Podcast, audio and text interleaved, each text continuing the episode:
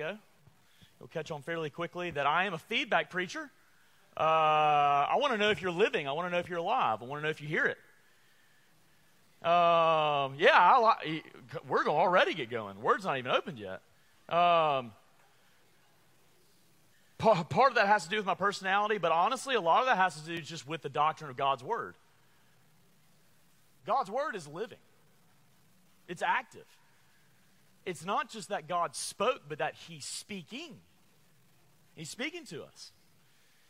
And as worship is interactive, we want to interact with God as He's proclaiming His Word to us. So Jonah chapter 1, verse 17 through the end of chapter 2.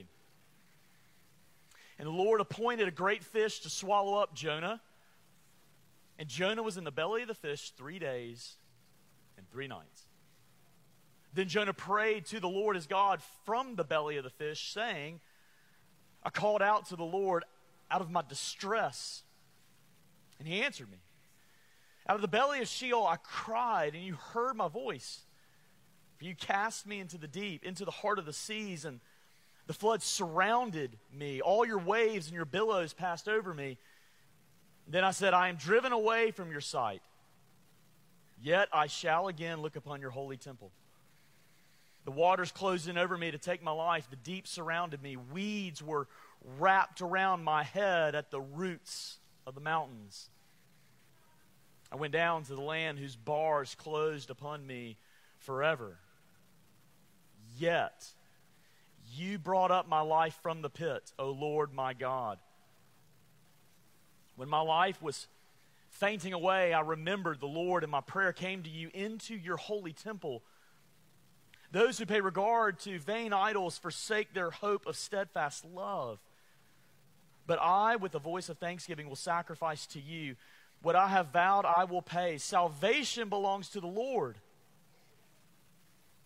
And the Lord spoke to the fish, and it vomited Jonah out upon the dry land. This is the word of the Lord. Let's pray. Our Father, we are asking that in this moment you would enlighten our souls to know and behold your glory. As miraculous as the resurrection was, so miraculous is it that we who are dead would come alive to you. You also must resurrect us. And we know you do so through your word. So do that. Do that very thing this morning, maybe for the first time, or maybe yet again, as we come more alive to your grace in the Lord Jesus Christ. Holy Spirit, we know you're at work. Help us to trust you. We ask all this in the name of Christ. Amen. The story goes that at one point, a student at an armed forces academy, at the beginning of his training, he was given a bunny. And in the process of this weeks-long training, he had the responsibility of taking care of this bunny, to feed it, to live with it, to get to know it, as it were. And he would be the master of the bunny. The bunny would be his. And finally, towards the end of this training, the young man was sent into the wilderness for survival. And at the end of this time of survival, he was given the task of this: if you are to eat, something must die. Think about the heartache that that would be. But it is that principle there. If you're going to survive, something else must die. And that's what this whole world is about. If we are going to live, someone else must die. That's what this day is all about. And it's not just that someone else must die, but he must also rise from the dead. You see, what's going to happen here with Jonah is this, is that Jonah is going to, as it were, die, before he lives. He's going to go down to Sheol, to the realm of death, before he is vomited back out onto dry land. And what I want you to see here is that there are phenomenal parallels between Jonah and Jesus, because Jesus would ultimately go down to death and would raise from the dead. As we go through this, I'm not just going to talk about what this meant for Jonah. I'm going to talk about what does this mean for us today. So go back to chapter 1, verse 17. And the Lord appointed a great fish to swallow up Jonah. And Jonah was in the belly of the fish 3 days and 3 nights. I love it there where it says it was a great fish. It's the same word for great that was used for the great storm and the great fear. Now there's a great fish. This is a foreordained fish, meaning that before this event happened, this was what God had sovereignly ordained to happen. But you might be wondering if this is true. Can we trust this? Is this not where the book of Jonah is just a parable? It's not literal. Actually, here's what's interesting. In 2021, there's a story about a man who, little before 8 a.m. on Friday, veteran lobster diver Michael Packard entered the water for the second time of the day. As the article says, in something truly biblical, Packard was swallowed whole by a humpback whale. Packard says, all of a sudden I felt this huge shove, and the next thing I knew, it was completely black. Packard recalled Friday afternoon following his release from the Cape Cod Hospital. He said, I could sense I was moving, and I could feel the whale squeezing with the muscles of his mouth. Initially, Packard thought he was inside of a great white shark, but he couldn't feel any teeth, and he hadn't suffered any obvious wounds. It quickly dawned on him that he'd been swallowed by a whale. He says, I was completely inside. It was completely black. Isn't that crazy? Packard thought, I thought to myself, there's no way I'm getting out of here. I'm done. I'm dead. A real story. Now, to be sure, he was only in there for about 40 seconds.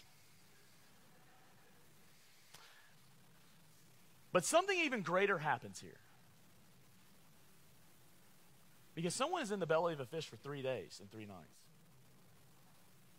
You see, this whole thing, it's supposed to sound ridiculous.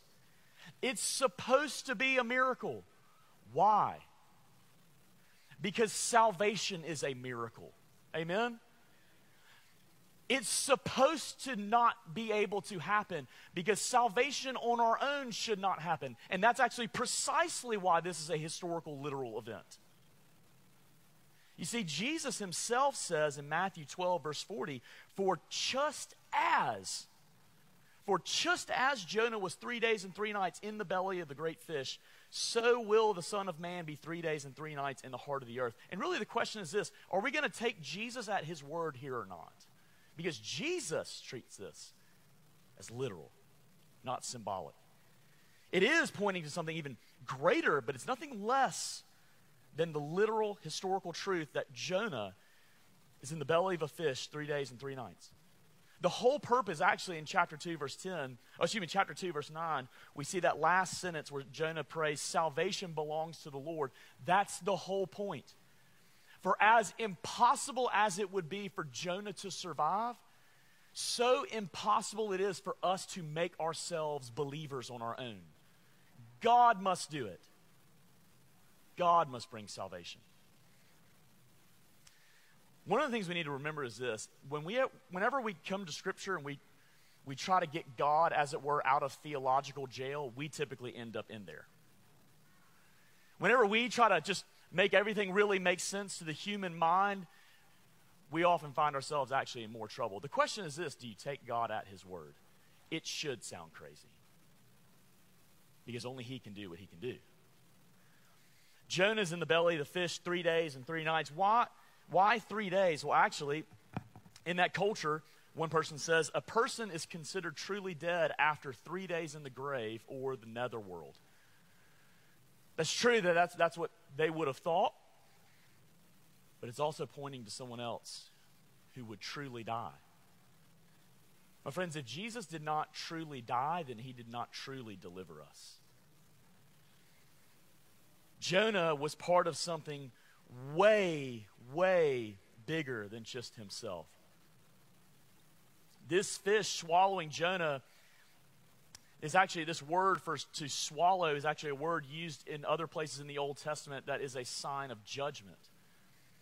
Because Jonah had forsaken his duty as a prophet. He'd been running away from God, and this fish swallowing Jonah is showing us judgment. It's showing us what sin deserves. Every single one of us in here will be judged, believers as well. The question is this: how will you be judged? Has the judgment already been pronounced on you, that in Christ you are righteous, or are you still running away? But it is true that judgment is coming, and I think sometimes we can decry and say, well, that just sounds like fire and brimstone preaching. My friends, how unloving would it be if we really did believe this, but we never talked about it?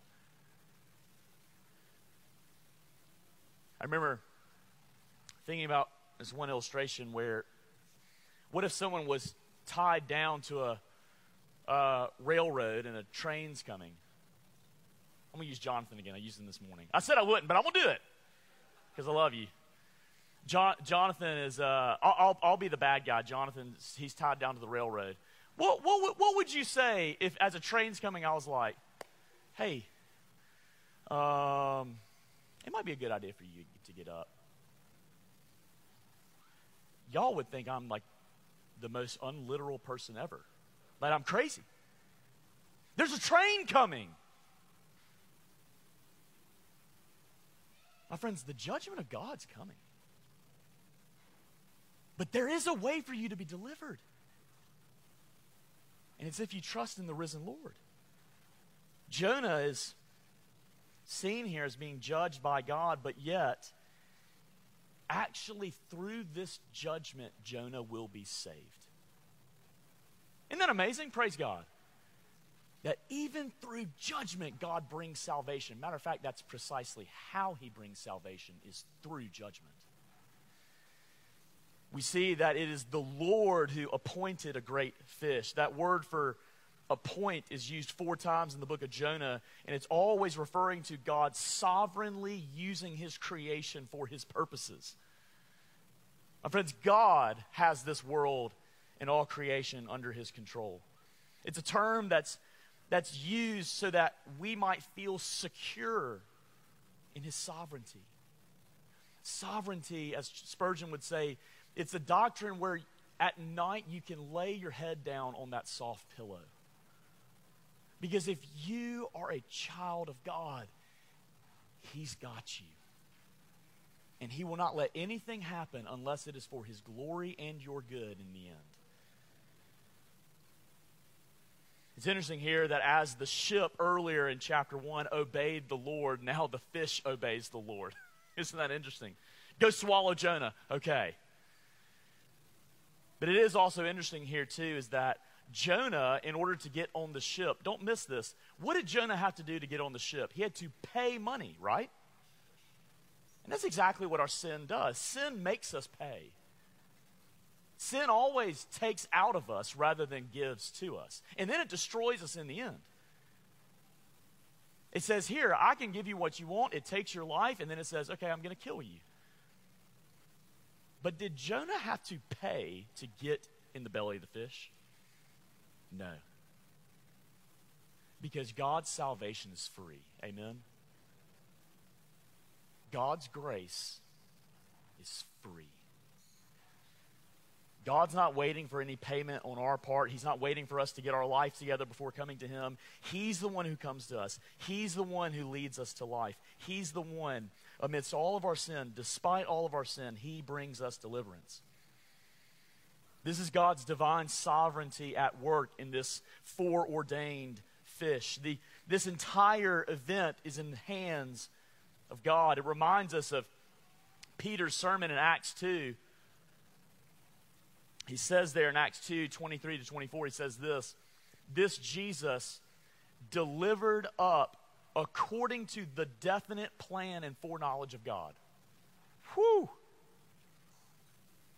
That is what, before all time began, before time existed, God ordained that Jesus would go to the cross to save sinners. Amen? God never has a plan B. And that's good news, because if God had a plan B, then he would have a plan C or a plan Z. God has one plan. And nothing, as Psalm 115 says, nothing can stop him from accomplishing his purposes. It's clear here that sin cost Jonah, but salvation is free. And once again, it reminds us here this. Doesn't this fish show us that God's ways are so much better? That running away from God does not give us what we want. Jonah says here, where is it? Some vain idols. Where is it? Oh, there we go. Verse 8. Those who pay regard to vain idols, they forsake their hope of steadfast love. My friends, running away from God loses the love you long for. You see, it cost Jesus everything so that we might receive it for nothing. That's how much God desires for us to be saved by free grace. There's also another thing before we go into the next section. Do you not see how eager God is to save the Ninevites? Don't miss that part. The Ninevites, who, by the way, would in several years from now would end up destroying the northern tribes of Israel. But God still desired to show some of them mercy. My friends, you cannot out-sin God's grace. You cannot do something that is too much for him to undo. He knows how to save you. And he himself desires to come and save you. That's the foreordained fish. But then we find Jonah in the depths of woe. Look at chapter 2, verse 1. Then Jonah prayed to the Lord his God from the belly of the fish, saying, I called out to the Lord out of my distress, and he answered me. Out of the belly of Sheol I cried, and you heard my voice. You see there, then Jonah prayed. And isn't that really interesting considering what we've seen in the book of Jonah so far? Jonah fails to call out against Nineveh. That's actually, you see that word in verse 2, I called out to the Lord. Jonah fails to go and preach the gospel of grace to Nineveh. He fails to call out. Then he fails to call out to God when he's with the sailors on the ship that's sinking. But now here he finally calls out. And isn't it true in life that sometimes God must bring a storm and a fish for us to call out to him? It is his strange providence there that sometimes God wounds us further so that he can heal us. Sometimes he knows the exact thing that needs to happen in our life so that we might learn to actually depend on him more.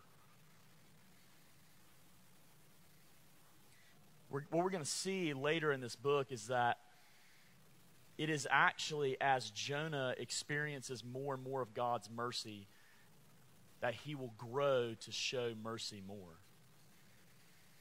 Notice also that what's different about this is that earlier when Jonah was in the boat, he was asleep, but now that boy's awake. And he's crying out because he feels himself to be on the edge of death. And that is also, once again, what trials can do for our faith. That it is actually when we're in the furnace that we feel the heat and we know our need for salvation. As strange as it is, God knows how to use trials in our life to increase our faith and make us more holy. If you look at your bulletin here, this is what's going to help us make sense of what's Jonah thinking? Because it says Jonah prayed to the Lord his God from the belly of the fish. And then he's going to say in verse 2, out of the belly of Sheol. Well, when God created the world, I mentioned this a little bit earlier in the sunrise service. When God created the world, he created the world in three different realms. The heavens, the earth, and the sea. But then when sin came into the world, then it was under the sea. That would be known as the realm of Sheol, which would be death.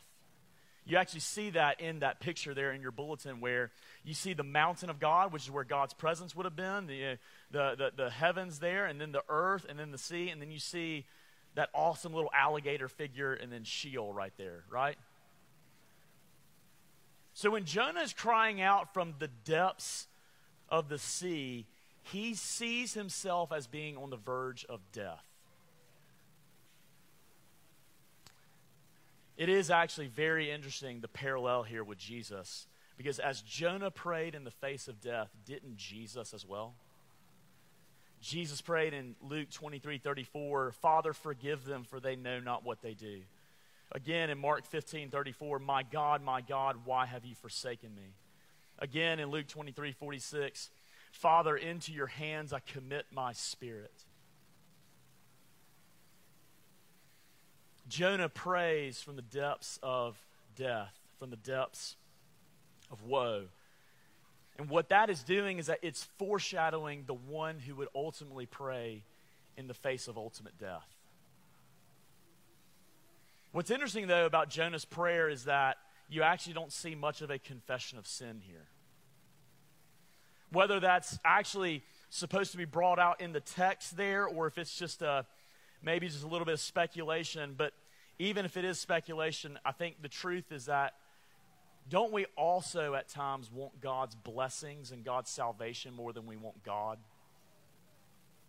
You see, what it means to be a believer is not just that you want heaven just for heaven's sake without God, that you want God and you want to be in heaven because God's there. The whole point of the good news of salvation is this: we once lost God. Salvation means we get him back. And that's what we need to see. That's what made the cross so horrific for Jesus, because it was on the cross that God turned his back on his son and poured out his wrath. That's why we can say on the cross, Jesus took our hell so that he might give us his heaven. But what about Jonah's prayer here? First off, we see that Jonah is showing us that rebellion is never preferable to obedience. Jonah says there in verse 2, "I called out to the Lord out of my distress," meaning misery or anguish. Sin feels comfortable at first, but eventually it ends in anguish. Sin, we see, also leads to death. That's where he says, "Out of the belly of Sheol I cried," talking about death. We know that from Romans 6:23, that the wages of sin is death. Verse 3, we see that sin leads to judgment. It says, "You cast me into the deep." Sin also leads to the loss of God's gracious presence. You see that in verse 4. He says, "I'm driven away from your sight." You see, what is Satan's great lie to us today? His great lie to us is this: if you take a bite of this fruit, your eyes will be opened and you will be like God. If you indulge in this one passion of the flesh, you'll get the rest and the pleasure that you really desire. Just indulge, just take the fruit and eat, and you will be like God. That's his lie. That's what he said to Adam and Eve in the very beginning. He says, "You're not going to surely die." See, God knows that if you actually indulge in sin, you'll actually be more than who you can be. But the problem is that sin decreates us. It destroys us. What we need to remember about sin is this, is that whether it's quote-unquote small sin or big sin, whether it's heinous sin or quote-unquote respectable sin, all of us have sinned and fallen short of the glory of God. All of us will be judged, and we will be found wanting. All of us will die, and we will lose God's gracious presence if we remain in our sin. Some of you have heard me give this illustration before, but I remember when I was in preaching class in seminary, and one of my classmates gave his sermon, and in his sermon he gives this phenomenal illustration about how antifreeze actually has a sweetener to it. So that as if you were to drink antifreeze, it tastes sweet going down, but it destroys you within. And that's what sin does. Sin tastes sweet at first. One look feels nice at first. One word satisfies you at first. But then sin slowly but surely destroys you from within. And the more you drink it down, the more destruction there is. Sin can either kill you as quick as the speed of light, or it can kill you as slowly as a disease over many years. But sin always leads to death. That's why Jonah is saying rebellion is never preferable to obedience. But we also see a theme here in Jonah's prayer of God's creation and re-creation. It's interesting that when God made the world, you see in Genesis 1 and 2 that God brought chaos to order. And he did so by speaking things into existence. And then you also read in Genesis 1 and 2 that the Spirit hovered over the waters. God is always the God who brings order to chaos. But what does sin do? Sin reverses that. Sin takes God's order and goes to chaos, and it does so by ignoring the Holy Spirit and His Word. See, life never goes good for us if we don't take God at His Word. It never goes well for us if we believe lots of God's Word but not all of God's Word. Inevitably, that leads to chaos. And what Jonah has done, actually, which is so interesting, is that he left the presence of God. He left the heights of the mountain where the tribes of Israel were, and he's gone down into the depths of the sea, into chaos. And how has he done that? He did that by ignoring God's word and God's Spirit. You see that, right? That's the picture. Ignoring God's word, ignoring God's Holy Spirit always leads to death and chaos. My friends, let's make no mistake about what's happening in a lot of what we see on the news today. Do you not see what's happening in our lives, in our local area, in our impersonal lives, and throughout the world? What's happening when we ignore God's word? Chaos. But here's what's fascinating about Jesus. Jesus left the orderly realm of heaven to enter into our chaos. Amen? Jesus perfectly obeyed the Father and came to earth, lived by the power of the Holy Spirit, and he came to us as the Word of God so that he might rescue us from our own chaos. That's what it means that whenever God saves us, it says in 2 Corinthians 5:17, therefore, if anyone is in Christ, he is a new creation. Amen? We become new when we get Jesus. He gives us his Holy Spirit. He gives us the Word. He does that for the first time, and then he will do that continually through our lives. Let me ask you a question. What is happening in this moment right now? I know Easter lunch is coming. You're going to get there in a second. What's happening here right now? The Word and the Holy Spirit is at work. Isaiah 55:10-11 says, for as the rain and snow comes down from heaven and does not return there, but it waters the earth first, making it bring forth and sprout, giving seed to the sower and bread to the eater. As sure as that process is, so shall my word be. When it goes forth from my mouth, it shall not return to me empty. It shall accomplish that which I purpose, and it will succeed in the thing for which I sent it. None of you, none of us, will leave this room changed. The question is this: what type of change? Because if we have the Holy Spirit and we receive God's word by faith, God is recreating us. Amen? No matter how far into the depths of woe our sin has brought us. But if we don't believe, then the word is doing the opposite effect. It's bringing judgment. This is why God calls all of us right here, right now, to believe in the Lord Jesus Christ. As preachers used to say, tomorrow is the devil's day. Today is the Lord's day. Believe now. Because when you do, the word's at work. It recreates you. And think about what will happen in Stillwater as you continue to soak in the grace of the gospel. As we collectively then go forth as recreated people. That's why we can take confidence that whenever we walk in here, no matter how distracted we might be or how downcast we might be, that God will always do his work. We also see from this prayer that God brings salvation through judgment. You see in verse 4, Jonah says, I'm driven away from your sight, yet I shall again look upon your holy temple. Verse 6, Jonah says he's at the root of the mountains. I went down to the land whose bars closed upon me forever, yet you brought up my life from the pit, O Lord my God. Verse 7, when my life was fainting away, I remembered the Lord, and my prayer came to you into your holy temple.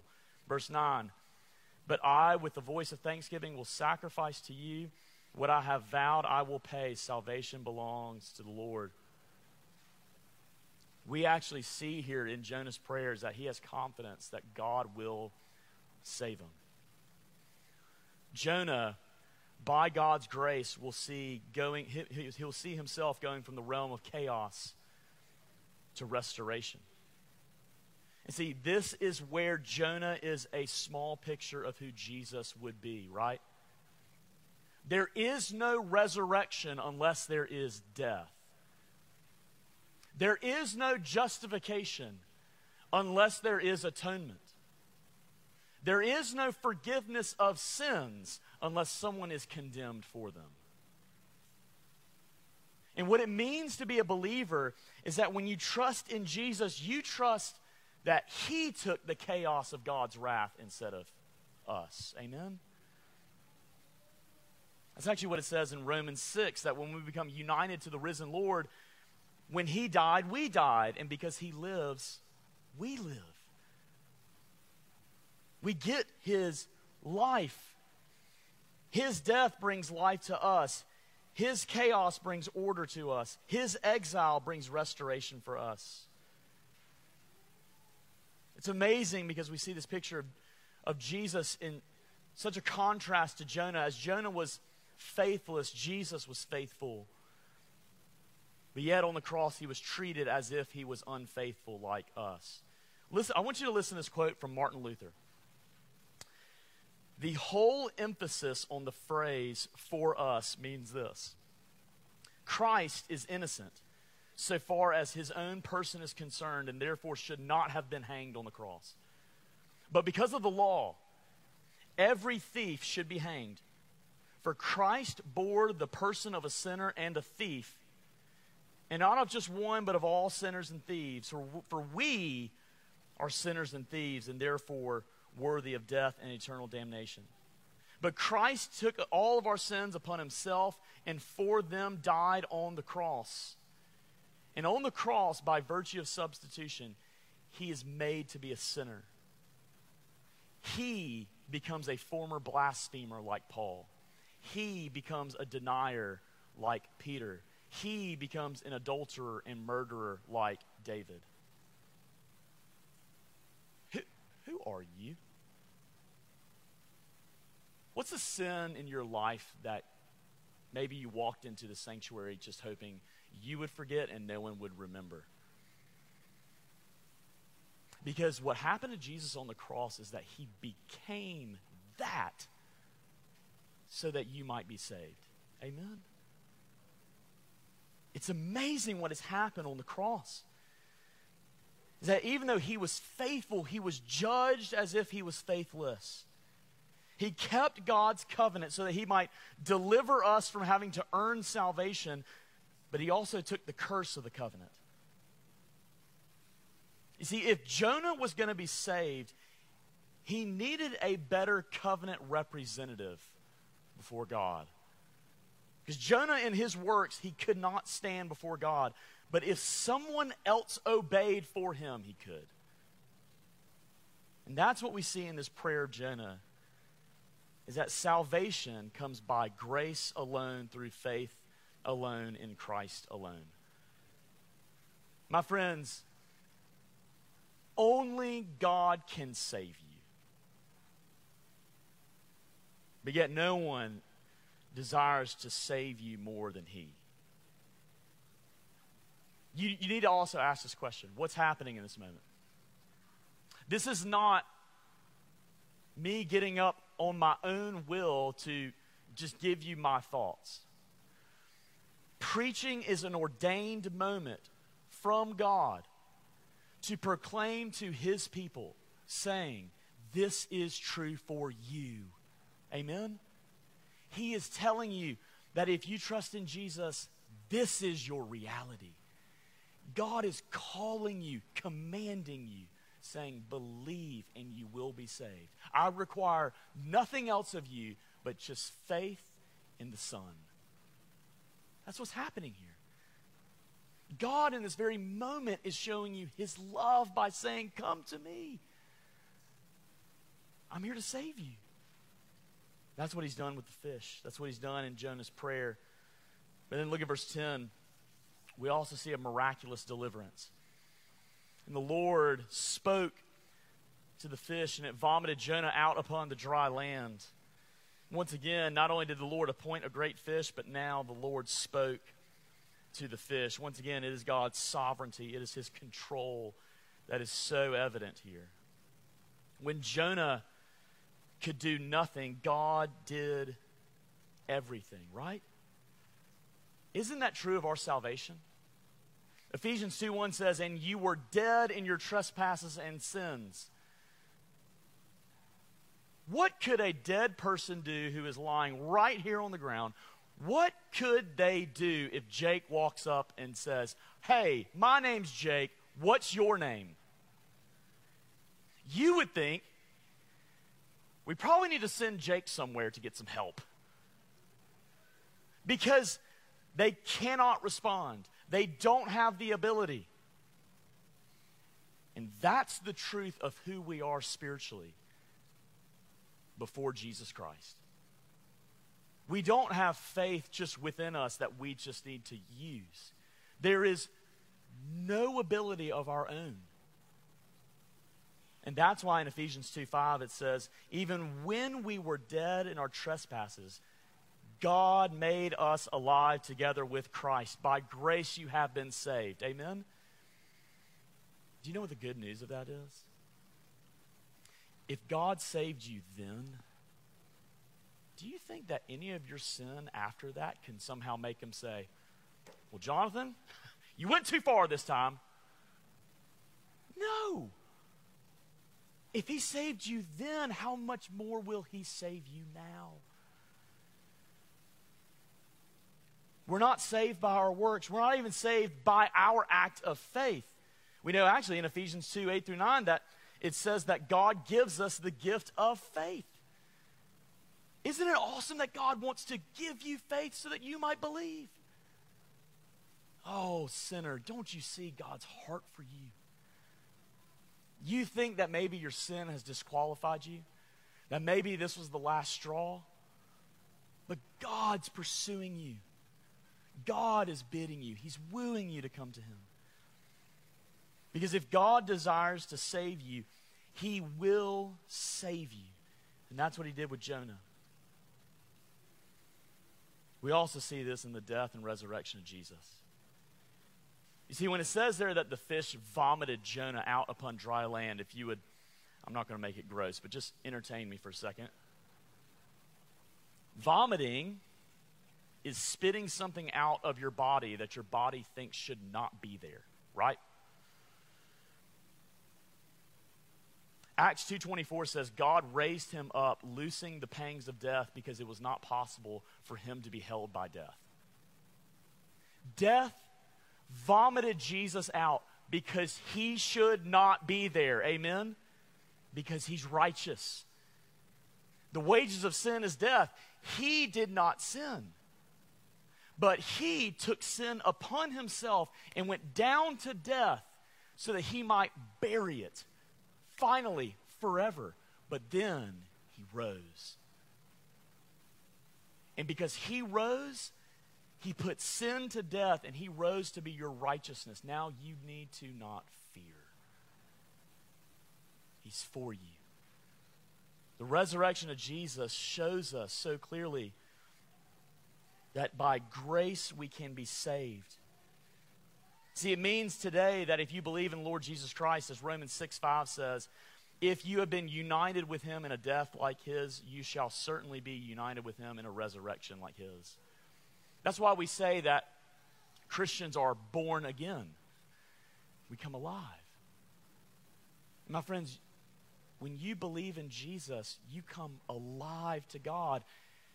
You're going to have moments in your life where you'll continue to run away, but you learn more and more that as surely as Jesus rose from the dead, so surely will we one day rise from the dead. Amen?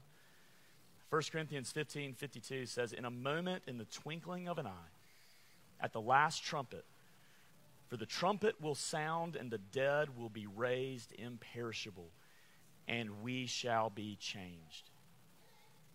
My friends, in body and soul, all God's children will be saved. Isn't that amazing? Isn't that amazing to think that our bodies, no matter how broken they might become, if we believe in the Lord Jesus Christ, we will be glorified as he is glorified? See, because of the resurrection of Jesus, we can know for a fact that where he is, one day we will be. That's what's so amazing about the book of Jonah, is that it's so much looking forward to the greater Jonah who would actually be faithful to God's plan to redeem us. That's how much he desires to save his people. On November 13th, 2021, Mike Purdue was one of 4 people killed in a small plane crash near Michigan's Beaver Island. There was only one survivor in the crash. It was Mike's 11-year-old daughter, Lainey. And when Miss Purdue heard about the crash, she rushed to the hospital to see her daughter. The mom said, Lainey told me in the hospital that her last memory is that her dad just grabbed her and held her really, really tight. And she said, in my heart, I knew that I protected her. Matter of fact, she was right. Because Lainey Purdue was injured only on one side of her body. Because that was the side her father held her in. My friends, it was by the death of Mike Purdue that Lainey Purdue could live. But here's the thing about what happens in Jesus Christ. It is by his death that he covers not just some of us, but all of us. And it is by his resurrection that even when we die, we will live again. Amen? That means you need to look to the Lord Jesus for your salvation. All those who are in Adam will die, but all those who are in Christ shall be made alive. If you don't believe in the Lord Jesus Christ, judgment is coming. But if you do, you will be judged to be righteous. Amen? Let's pray. Our Father, we're asking that you would grant us the faith to believe in the risen Lord. Father, you desire for their salvation more than any of us desire for our salvation. Oh, would you help us to look to you? Do your work as surely as you raise the Lord Jesus Christ. We ask all this in his name. Amen.